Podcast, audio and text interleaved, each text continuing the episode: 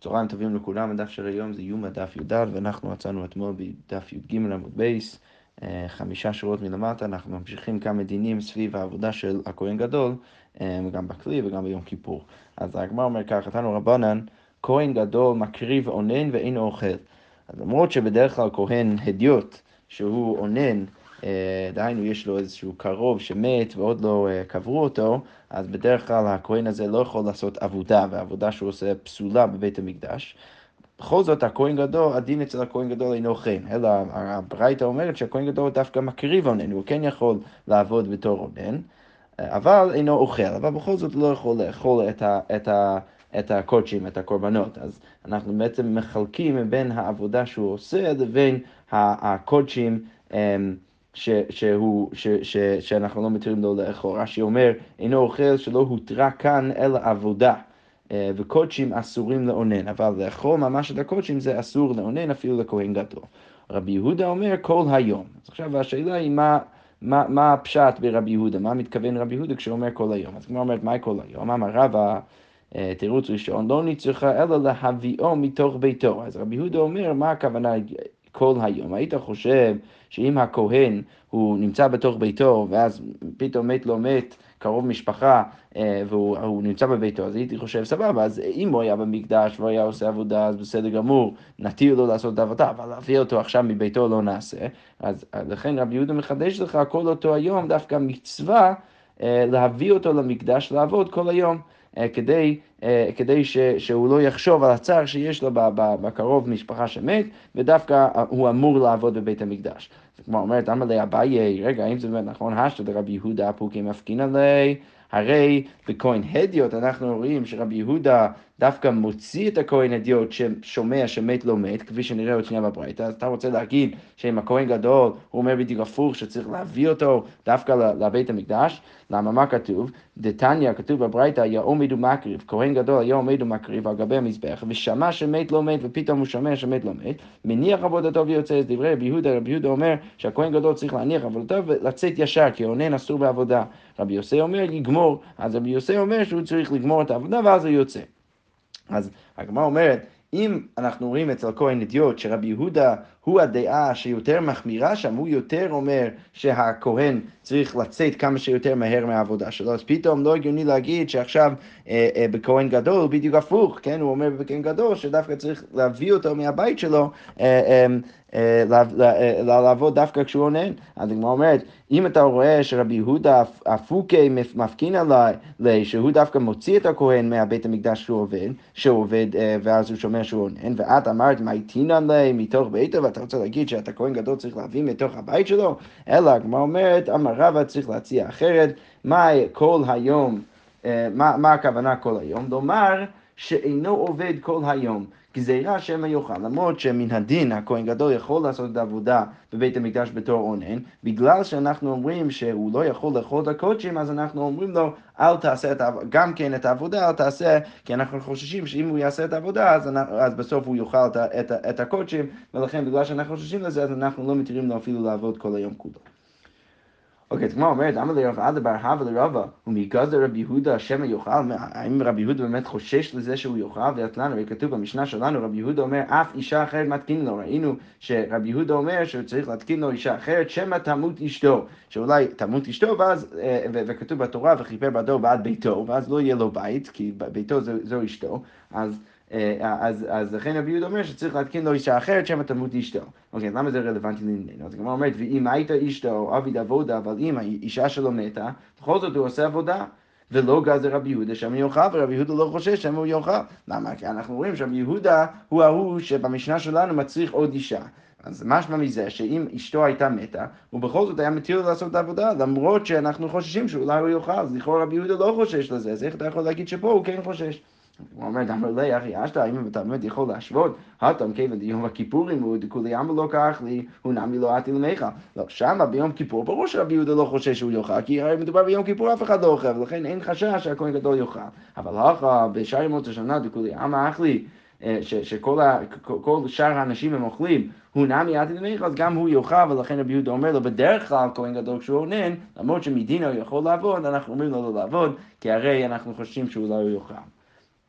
עכשיו הגמרא אומרת, ככה בצד מהסוגריים, האם הקושייה שאמרנו עכשיו זה באמת קושייה? כי מה אמרנו? אמרנו ש, שמהמשנה שלנו משמע שאם אשתו מתה, אז הכהן גדול עדיין יכול להמשיך לעבוד, ולכן אין חשש שאולי הוא, לכאורה משמע שאין חשש שהוא יאכל. אבל האם זה באמת נכון שבכלל במקרה כזה הוא יהיה אונן, וכי היי גבנה מחיילה עלי אנינות, האם זה, הוא באמת יהיה אונן? והמגרשה, הרי אנחנו אמרנו, והערכנו גם בסוגיה אתמול בדף, להבין איך, איך הכהן גדול תמיד יצא נכון שיהיה לו רק אישה אחת ולא שתי נשים ולא אפס נשים ביום כיפור, וזה מגיע דרך כל מיני גיטים, כל מיני תנאים, אז יוצא שבאמת הוא, הוא, לפני שאשתו מת, יוצא שהוא באמת גירש אותה, ולכן יוצא שהוא לא בכלל אונן. הגמרא אומרת עליו, אין אמין, נהי דענינו לא חי בכל זאת, נהי דענינו לא חי ללי, למרות שאנחנו באמת אומרים שהוא לא אונן, בכל זאת הטרודי מי לא מטריד, בכל זאת ברור שהוא מוטרד, ולכן עדיין אפשר להגיד, להקשות מהמשנה שלנו, למרות שבתירץ ואמרנו שיש חילוק בין יום כיפור לשאר ימות השנה. אוקיי.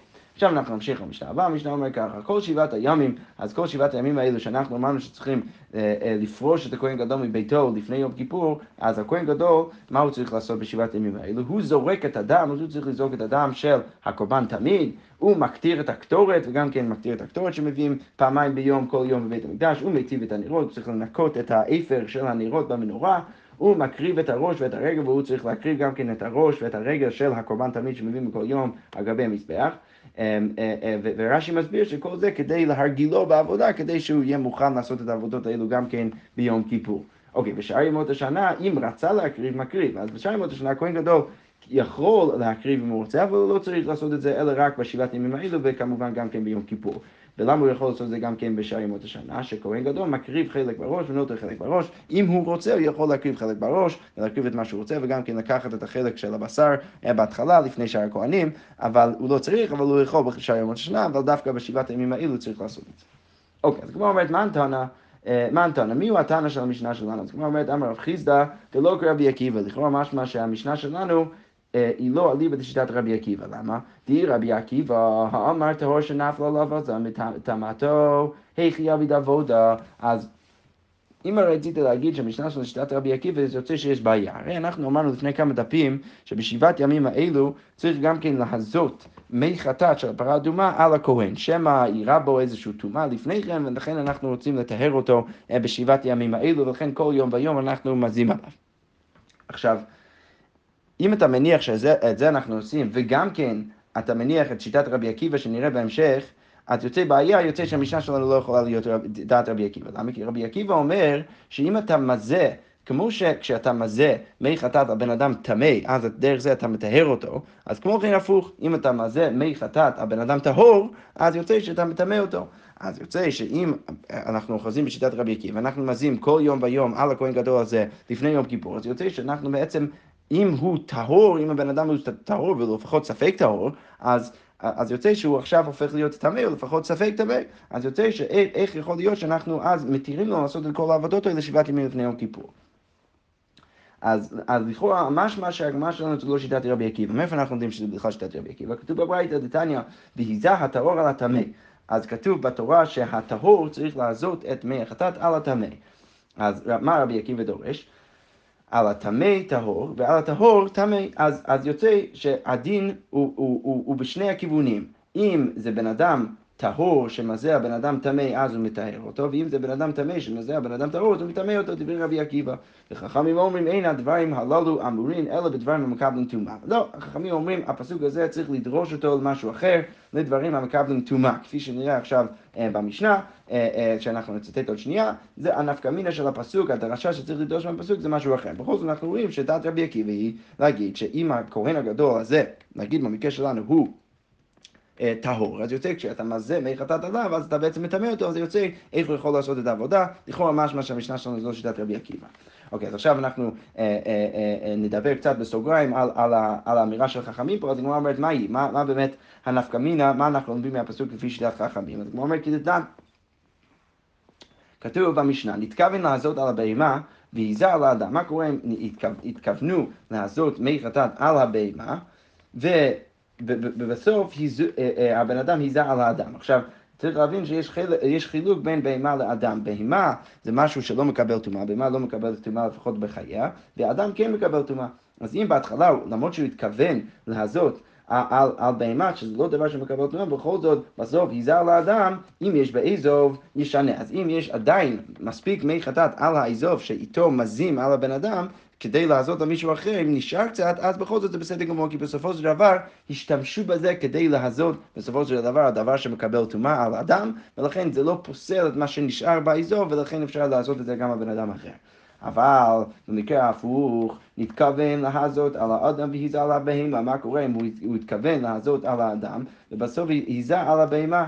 אם יש באזוב, לא ישנה. אז בגלל שבסוף הבן אדם היזה על בהמה שזה לא דבר שבגלל טומאה, אז אפילו אם יש עדיין נשאר מי חטאת על האזוב, בכל זאת לא ישנה, הוא לא יכול להשתמש בזה שוב, כי אירע בו פסול.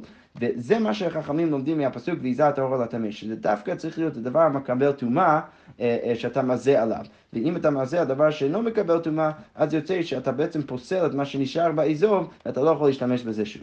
סבבה, זה לגבי... זה לגבי המחלוקת בין חכמים ורבי עקיבא. אז כמו אומרת עכשיו, מה הייתה עם רבי עקיבא? אז למה רבי עקיבא דורש את מה שהוא דורש? אז כמו אומרת, נכתוב רחמונה ויהיזה הטהור עליו. מהי על הטמא? למה כתוב בתורה ויהי זה הטהור על הטמא?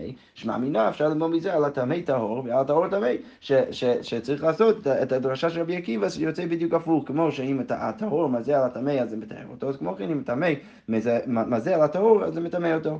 אוקיי, ורבנן, למה הם לא דורשים ככה? היי, לדברים המקבלים טומאה ודעתה לא, זה מלמד אותי שדווקא אם אתה מזה על דבר שמקבל טומאה, אז אתה לא פוסל את מה שנשאר, אבל, אה, אה, אבל אם אתה מזה על משהו שלא מקבל טומאה, אז זה פוסל את מה שנשאר באזור. אבל, הוכה, קל וחומר הוא. אבל פה, לגבי הדין של רבי עקיבא, ברור שחכמים לא מסכימים איתו, למה? כי אם על הטמא טהור, אם אתה מזה על הטמא, ואז הופך אותו להיות טהור, אז על הטהור לא קושקין, אז ברור שאם אתה מזה, הבן אדם טהור, שברור שהוא נשאר טהור לא, ואתה לא מטמא אותו. אוקיי, והגמרא אומרת, ולכן החכמים לכאורה אומרים, הדין שלך, רבי עקיבא, לא הגיוני בכלל. אתה אומר שאם אתה מזה על טמא, אתה מתאר אותו, פתאום כשאתה מזה על טהור, אתה מטמא אותו, לא הגיוני בכלל. והגמרא אומרת, ורבי עקיבא, למה הוא עדיין בסדר עם הדרשה שלו? היינו דכאמר שלמה, אמרתי החכמה, והיא רחוקה ממני. שזה מה ש, ש, ששלמה אומר בקהלת, שיש דברים שרחוקים ממנו, שאנחנו לא יכולים להבין אותם, ולכן למרות שנשמע קצת שהדין שלי לא הגיוני, בכל זאת, אה, אה, ככה הדין, כך כתוב בתורה, ככה צריך לדרוש. אוקיי, ומה רבנן לומדים מהפסוק הזה בקהלת? ורבנן, ההוא למזה ולמזין עליו טהור ונוגע בהן טמא. אה, אז, אז זה מלמד אותי, יש דין אחר עם המי חטאת, שמלמד, ש, ש, שהוא, שהוא רחוק ממני ו, ו, וקשה להבין, זה לא הדין של רבי עקיבא, זה דין אחר, שהבן אדם שמזה וגם הבן אדם שמזין עליו, שני האנשים האלו הם טהורים, כי המי חטאת יש לו את הכוח לטהר בני אדם, אבל בכל זאת נוגע בהם, בן אדם שנוגע בדברים האלו, אז הוא טמא. אז, אז, אז, אז חכמים אומרים, אין לכי נמי, יש פסוק בקהלת שאומר שהדינים האלו צריכים להיות אה, מתוחכמים ואולי לא מובנים עד הסוף, אבל זה לא בהכרח הדין שלך רבי עקיבא, זה דין אחר, ש, ש, שיש בו עוד משהו מוזר במי חטאת, שלמרות שהבן אדם המזה וגם הבן אדם שמזין עליו הם טהורים, בכל זאת הנוגע הוא טמא, פתאום אה, הבן אדם שנוגע במים האלו הוא טמא. אז כמו אומרת, רגע, האם זה באמת נכון ש, שהדין הזה שחכמים אומרים שהמזה והמזין עליו טהור ונוגע בהן טמא? אז כמו אומרת, הוא מזה טהור, האם בן אדם שמזה הטמא חטאת ובאמת טהור ואקטיבי, מזה מי הנידה, יכבס בגדיו, הרי כתוב במפורש שבן אדם שמזה את מי החטאת, אז הוא צריך לכבס בגדיו והוא טמא עד הערב. אז כמו אומרת, מה עם מזה? אה, מה, אתה, אתה חושב שכתוב בתורה מזה זה הבן אדם שמזה? לא, מה עם מזה? נוגע, הבן אדם הנוגע הוא ההוא שטמא, אבל הבן אדם שבאמת מזה הוא טהור. מה אומר והכתיב, האם זה עובד נכון? הכתיב מזה והכתיב נוגע, הרי כתוב גם מזה וגם נוגע, ששניהם טמאים, אז אתה לא יכול להגיד שמזה זה גם נוגע, כי, כבר כתוב נוגע. אז היא גם אומרת, ועוד, וגם כן, מזה באי כיבוס בגדים, נוגע לא באי כיבוס בגדים, הרי אנחנו יודעים שהנוגע הוא לא צריך כיבוס בגדים, וכתוב בתורה שהמזה צריך כיבוס בגדים, אז שוב, אתה לא יכול לפרש שמזה זה בן אדם הנוגע. אז הוא אומר, אלא מה עם הזה? אה, עדיין, מה עם הזה? מי, מי זה הבן אדם המזה? נושא זה הבן אדם שנושא את מי החטאת, שזה, אה, אה, זה, לכאורה הבן אדם הזה מקבל טומאה יותר חמורה, ולכן אנחנו אומרים שהנוגע טמא וגם הנושא טמא, אבל הבן אדם המזה הוא טהור. אה, הגמרא אומרת, נכתוב רחמן הנושא, למה אם רצית להגיד נושא, אז למה לא כתוב בתורה נושא, למה כתוב מה זה? מה הייתה מכתיב מה זה? אז אומרת, דרכו משמלן, דבעינן שיעור הזעה. זה מלמד אותי שכדי לקבל טומאה, אם אתה נושא את מי החתן, אז צריך שיעור הזעה כדי לקבל את הטומאה, אה, ולא פחות מזה. אז הוא אומר, רגע, אה, ניחא למד אמר זה צריך שיעור. זה טוב להוא שסובר שצריך בכלל שיעור להזעה. אלא למד אמר הזעה אין צריכה שיעור, מה יקרה להם? אבל להוא שאומר שהזעה לא צריכה שיעור. אז מה יקרה להם? איך אתה יכול להגיד את זה? כי הרי כל הטענה שלך מבוססת, זה שכתוב נושא, זה שכתוב מה זה ולא כתוב נושא, זה מבוססת על ההנחה שצריך שיעור, אבל אם אתה בכלל לא סובר שצריך שיעור להזות, אז יוצא שלא הגיוני למה כתוב מה זה ולא כתוב נושא. אז הוא אומר, לא, אפילו למאן דאמר הזעה אין צריכה שיעור, אפילו להוא שאומר שלא צריך הזעה, לא צריך שיעור להזעה, בכל זאת אני מילי אגב ודגברא. זה רק שלא צריך שיעור כמות מסוים של מי חטאת שמגיע לבן אדם. אבל במאנה צריך השיעור, אבל בתוך הכלי ברור שצריך שיעור, ולכן כולם מסכימים שצריך שיעור, ולכן זה מלמד למה כתוב בתורה מה זה. אה, ולא כתוב נושא, אם התורה באמת מדבר על בן אדם הנושא, וזה מלמד אותי שדווקא הנושא והנוגע הם האנשים האלו שטמאים, אבל המזה וההוא שמזים עליו הם עדיין טהורים, וזה מסביר איך החכמים הם מפרשים את הפסוק בקהלת, שכתוב שם ש, שיש דינים שהם צריכים להיות אה, מתוחכמים ורחוקים ממנו, ש, שקשים להבין, ואלו הדינים האלו ולא הדין של רבי עקיבא. אז כמו אומר, מאיפה אני יודע שאפילו ההוא שאומר ש, שלא צריך שיעור זה רק על, על הבן אדם, אבל בתוך הכלי ברור שצריך שיעור. דתנן, כתוב שם אה, אה, במשנה אה, כמה יהא בהן ויהא כדי הזה, אז כמה צריך להיות בתוך הכלי כדי אה, אה, באמת להזות עם המי חטאת האלו. אז כמו אומרת, כדי שיטבול רש"י גבעולין ויזה. צריך להיות דווקא שאתה יכול לטבול את הראש של האזוב בתוך הכלי, ואז יזה על, על הבן אדם. אז לכאורה משמע שמה שחשוב לכולם, לכולם, זה שיש שיעור בכלי.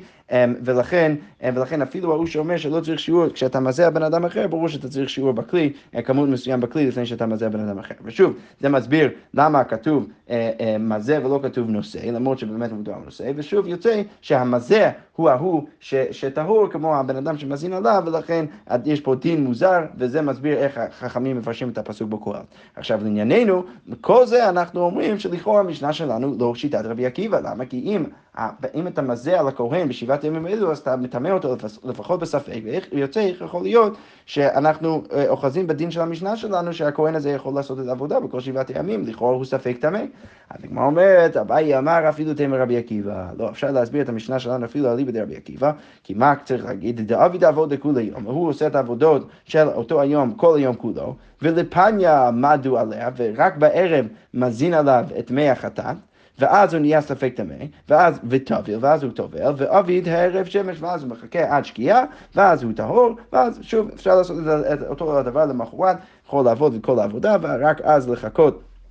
עד הערב שמזין עליו, ואז אה, אה, לטבול, ואז הוא נהיה טמא שוב בשקיעה, ולכן הכל יוצא בסדר גמור. אוקיי, אז עכשיו, בתוך העבודות שהזכרנו במשנה, אמרנו שהוא קודם כל מקטיר את הקטורת ואז מיטיב את הנרות. שקודם כל צריך להביא את, את הקטורת אה, אה, אה, ולהקטיר את זה בתוך, בתוך ההיכל, על מזבח הזהב בתוך ההיכל לפני השם, ואז הוא מיטיב את הנרות, ואז הוא צריך לנקות את הנרות של, ש, שהיו דלוק, דלוקים אתמול בלילה, הוא צריך אז לנקות שם את האיבר של הנרות. עכשיו, אז הגמרא אומרת, עם הקטורת ברישא, לכאורה משמע שצריך קודם כל לעשות את הקטורת, ואז את הטבת הנרות. אז הגמרא אומרת, אה, אה, כן, עם הקטורת ברישא והרד הנרות. ומינו, יש סתירה, כתוב במסכת תמיד, מי שזכה בדישון המזבח הפנימי, הבן אדם שזכה בדישון במזבח הפנימי, לנקות את, אה, את האיפר במזבח הפנימי, הוא מי שזכה במנורה, ומי שזכה בקטורת. ואז כתוב לכאורה בהתחלה המנורה, ורק אחר כך כתוב קטורת, לכאורה משמע שהטבת הנרות של המנורה זה לפני הקטורת. אז הגמרא אומרת, אמר רב הונא מאן תנא תמיד, מי הוא התנא של מסכת תמיד? רבי שמעון איש המצפה הוא. זה בן אדם אחר, זה רבי שמעון איש המצפה, ולכן... אה, אה, ולכן אנחנו, אה, אנחנו לא, לא חוששים לדעת היחיד הזה, אלא אנחנו בדרך כלל אומרים את מה שכתוב לנו פה ביומא, שדווקא הכהן גדול קודם כל עושה את הקטורת ורק אחר כך עושה את הטבת הנרות. אז לכאורה שוב אנחנו אומרים שאנחנו את, את הדין שראינו, או, או לפחות הסדר שראינו במסכת תמיד אנחנו מעמידים את זה בתור דעת יחיד, ואנחנו משאירים את הדין ש, שראינו פה במשנה, שקודם כל צריך לעשות את הטבת, אה, סליחה, את הקטורת, ורק אחר כך את הטבת אה, הנרות. אוקיי. אז הגמרא אומרת, רגע, והאית חשמיינה לה, איך אתה יכול להגיד שרבי שמעון איש המצפה הוא הבן אדם שהוא אה, הוא הדת יחיד של, של מסכת תמיד, הרי כתוב שם במסכת תמיד, דתנן, בא לו לקרן מזרחית צפונית, כשמדובר על הכהן שמזה את הדם על גבי המזבח, אז הוא צריך קודם כל להגיע לקרן מזרחית צפונית במזבח.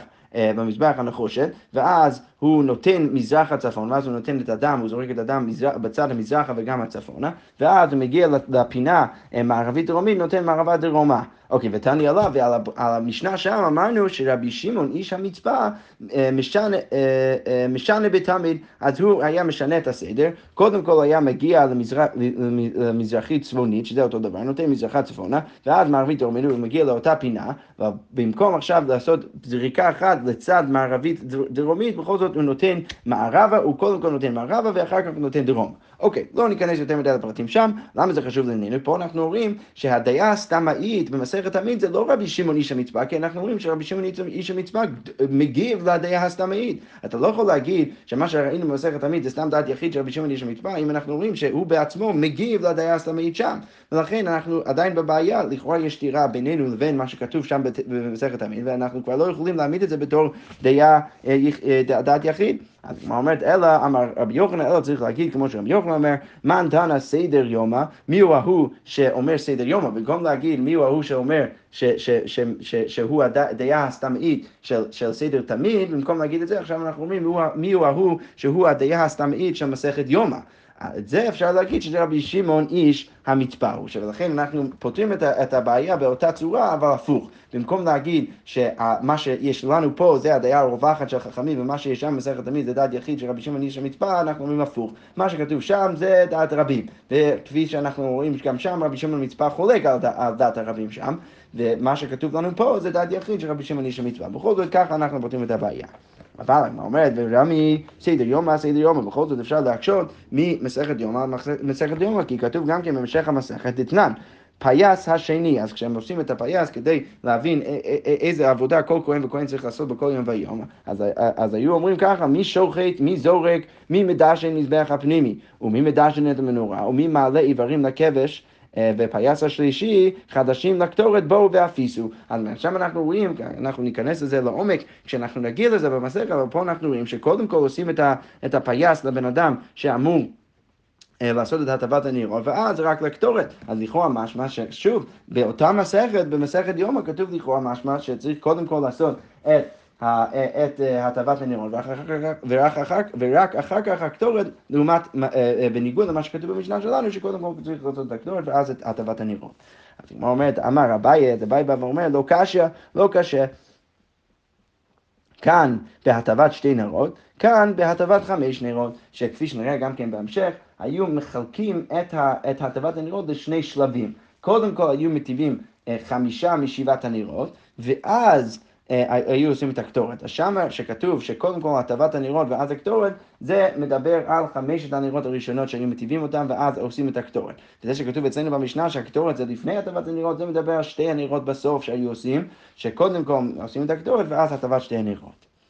הגמרא אומרת, רגע, למימרא דבקטורת מפסיק לו, מה, אתה, אתה חושב, אתה רוצה להגיד שבמיוחד אביי חושב שהדבר שמפסיק בין חמשת הנרות ושתי הנרות זה הקטורת, והאביי מסדר מערכה משמי דגמרא, הרי אביי שהוא היה מביא סדר של המערכה משמי דגמרא, אז הוא היה אומר ככה, בדם התמיד מפסיק לו, הוא אמר שם שמה שצריך להפסיק בין הנרות זה דם התמיד, ולא, ולא הקטורת, אז למה אביי פתאום אומר שאפשר להסביר את, ה, את, ה, את הסתירה במסכת יום יומא בדרך זה שאנחנו רואים שהקטורת זה הדבר שמפסיק בין חמשת הנרות ושתי הנרות. הרי זה לכאורה לא נכון לפי שיטת הבעיה עצמו. אז הוא אומר, דמרי לא קשה, לא קשה, ההיא לאבא שאול. הא לרבנן, אז כשאביי אמר שמה שמפסיק בין הקטורת, בין, בין הטבת הנרות, חמשת הנרות ושתי הנרות, אה, אה, מה שמפסיק זה דם התמין, זה רק לשיטת אבא שאול. אבל לשיטת חכמים, שזה השיטה הרווחת, אה, מה שמפסיק בין הטבת הנרות, חמשת הנרות ושתי הנרות, זה הקטורת, ולכן אפשר להגיד ולומר ש, אה, שהסתירה שיש במסכת יום העצמו זה לא באמת בעיה, כי אפשר להגיד שהמשנה שלנו מדברת על קודם כל הקטורת ואז הטבת שתי הנרות בסוף, וכשכתוב בהמשך המסכת, לכאורה משמע שקודם כל עושים הטבת הנרות ואז הקטורת, מדובר על חמשת הנרות ורק אז על הקטורת. מאיפה אנחנו יודעים שיש מחלוקת כזאת בין אבא שאול ורבנן, דתניא כתוב בברייתא, לא ייטיב את הנרות ואחר כך יכתיר. אז אל תחשוב שקודם כל צריך להטיב את חמשת הנרות את שתי הנרות ואז לעשות את הקטורת, אלא יקטיר ואחר כך ייטיב. אלה חכמים אומרים, קודם כל צריך לעשות את הקטורת ורק אחר כך אמ, את, את שתי הנרות בסוף. אוקיי, ואבא שאול אומר, מיטיב, ואחר כך מקטיר, שצריך אה, לעשות את שתי, שתי, אה, לעשות את הטבת שתי נרות, ורק אחר כך אה, את הקטורת, ומה שמפסיק בין חמשת הנרות ושתי נרות זה, אה, זה, אה, זה הדם, זה דם התמין, ולא הקטורת. ובכל זאת, אה, לענייננו, אנחנו אומרים ששיטת החכמים זה להפסיק בין הטבת הנרות האלו, חמשת הנרות והשתי הנרות, להפסיק ביניהם עם הקטורת, אה, וזה מסביר את הפער שיש בין המשנה פה לבין מה שנראה בהמשך, בהמשך המסכת. שכוייך.